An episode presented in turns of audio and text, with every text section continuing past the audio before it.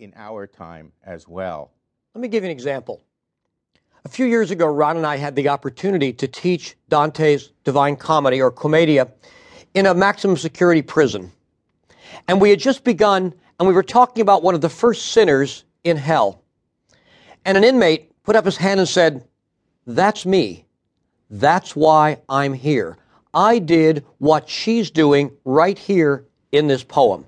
And I think in a way that for academics perhaps hit it harder than ever before is the fact that this poem is really of universal significance and of contemporary value. Anybody who reads the poem seriously is going to confront him or herself issues of our day as well as Dante's day.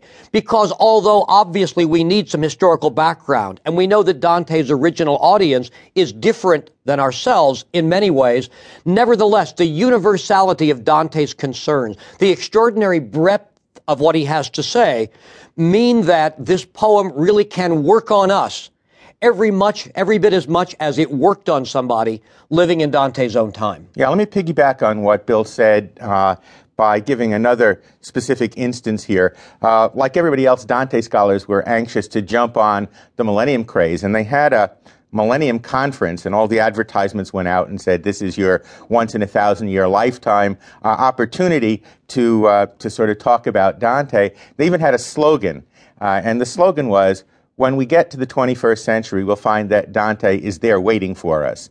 And corny as it sounded, it seemed to me it was not only effective but accurate because the sorts of concerns that are in the poem are the sorts of concerns that are of as much interest to people in the 21st century. So that, for example, it is a poem that deals with uh, the way in which we have to wrestle with political institutions. Uh, how are to, we to be governed? Uh, what is justice and what is injustice. It deals with the idea of spiritual transformation. Uh, it deals with issues like what are good reasons for writing a poem and what are good reasons for reading a poem. So the the really big issues that folks have wrestled with um, turn out to be central uh, to the Commedia. And what we want to do is try and uh, give you the best possible entryway into those particular issues. If you will, just as Virgil and later others are Dante's guide, the purpose of a guide is, of course, to, in a sense, make him or herself irrelevant. That's our goal too. If we're your guides through this particular reading of Inferno and Purgatorio and Paradiso, what we hope is that you will go back to the poem many times and you'll find that perhaps memories of your guide are valuable, but you're now really ready to proceed on your own.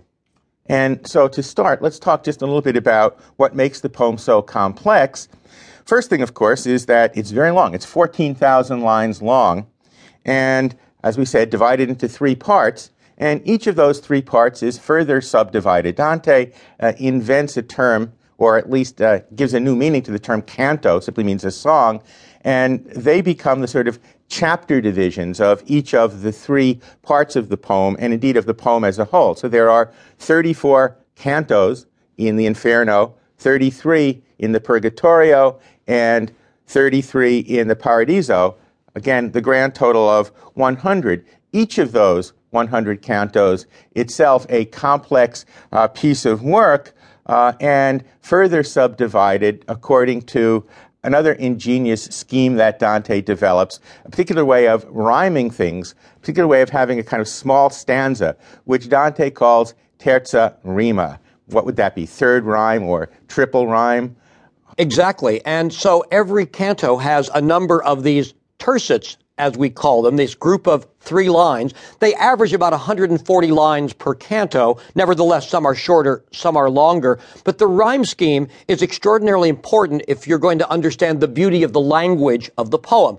To put it in the simplest terms, it's A, B, A, B, C, B. In other words, the first and third lines of one tercet rhyme with the second line of the next tercet, and then those first and third lines interlock with the middle line of the next tercet, and so on. So it's an extraordinarily complex rhyme scheme, a lot easier to do, we might add, in Italian than it would be in other languages. Oh, for example, English would come to mind. Yeah, so what that means, of course, is that anybody dealing with it in a modern English translation is going to be faced with uh, a very difficult